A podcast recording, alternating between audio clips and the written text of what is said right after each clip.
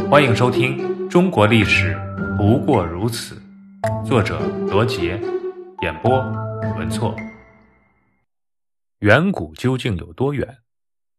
确切的说，远古时期分为两个漫长的阶段，前一个阶段从距今约一百七十万年前到一点八万年前，后一个阶段从一点八万年前到四千多年前。远古的前一个阶段，人类刚由猿猴进化而来，刚会使用木棒、石器等简陋的工具。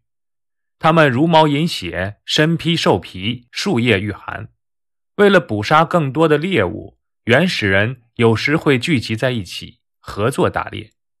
除此之外，人与人之间便没有固定的联系。当他们获得猎物，也会在一起分享。吃饱之后便各自散去，谁也不会把剩余的食物占为己有。这时的人群被称为原始群，生命保障来源于猎物和果实，如果没有这些，就会饿死。因此，原始人群的寿命都不长。人类在这个时期的进步也相当缓慢。进入后一个阶段，原始人开始按照血缘的关系组合起来。形成了氏族社会，按母系血缘组合叫母系氏族，按父系血缘组合叫父系氏族。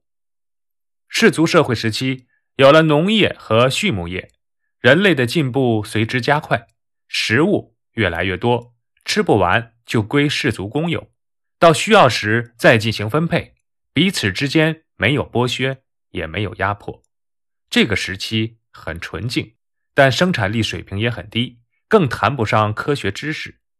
原始部族的人们对于自然界和社会生活中的种种现象，只能靠主观想象，编出神话故事来解释天地和人类。这一类的神话故事都很著名，传至今天已是妇孺皆知。譬如盘古开天、女娲补天、神农尝百草、黄帝大战蚩尤等等。盘古开天。说的是一个叫盘古氏的人，用自己制造的一把巨斧开天辟地，天和地就是这么来的。尽管荒诞，却反映出原始时期人类的一个思想，那就是劳动创造了世界。这是中华民族的传说，西方民族的传说则是上帝创造了天地万物。女娲补天，讲述了女娲创造人类，并在自然灾害中。挽救了人类的故事，这个故事包含了母系氏族的内容。在当时的母系氏族里，男人负责打猎，终日游荡；女人负责烧制陶器，赡养老人，养育孩子。当时并非一夫一妻制，因此孩子只认得母亲，不认得父亲。女娲氏保护人类的传说，无疑是母系氏族的一个反应。除了女娲氏。在神话传说中，还有栽培植物的神农氏、观天象的伏羲氏以及燧人氏和曹氏。其中，伏羲氏、神农氏、女娲氏史称为三皇。三皇之后还有五帝。这些神话中的角色其实是一个个象征性的人物，说明原始人类在不断的探索中解决饮食起居以及生活中面临的诸多困难问题。而黄帝大战蚩尤，则是原始部族之间争夺地盘的战争传说。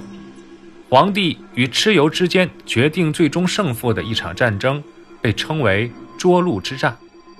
中华民族就是在人与自然的斗争，以及部族与部族之间的斗争中，逐渐形成和发展起来的。在这个漫长的发展过程中，原始人群艰苦探索，积累经验，顽强地生存下来。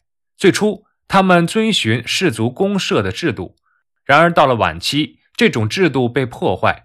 破坏这个制度的人叫夏启，他的父亲叫夏禹。提到夏禹，人们就会想尧舜禅让和大禹治水的故事。这两个故事没有文字记载，也只是传说。但是尧舜禅让的传说让我们知道，当时的联盟领袖是推选产生的。而当时已经出现了一部分私有财产，这说明私有制正在形成。夏禹治水的传说，则说明在远古时代，人们已经很了解洪水的规律，并能利用工具变水害为水利。夏禹完成治水后，被舜定为继承人。舜去世后，夏禹正式担任了部落联盟的首领，这就是夏朝的开始。档案一：涿鹿之战。原始部族的战争传说是历史传说中最初运用诱敌深入战术的辉煌战例，以黄岩华夏部落的胜利而告终。战败的蚩尤则在凶离之谷被砍头示众。九黎部落群龙无首，他们的地盘归属了皇帝的管辖范围，他们的部落纳入了皇帝的部落。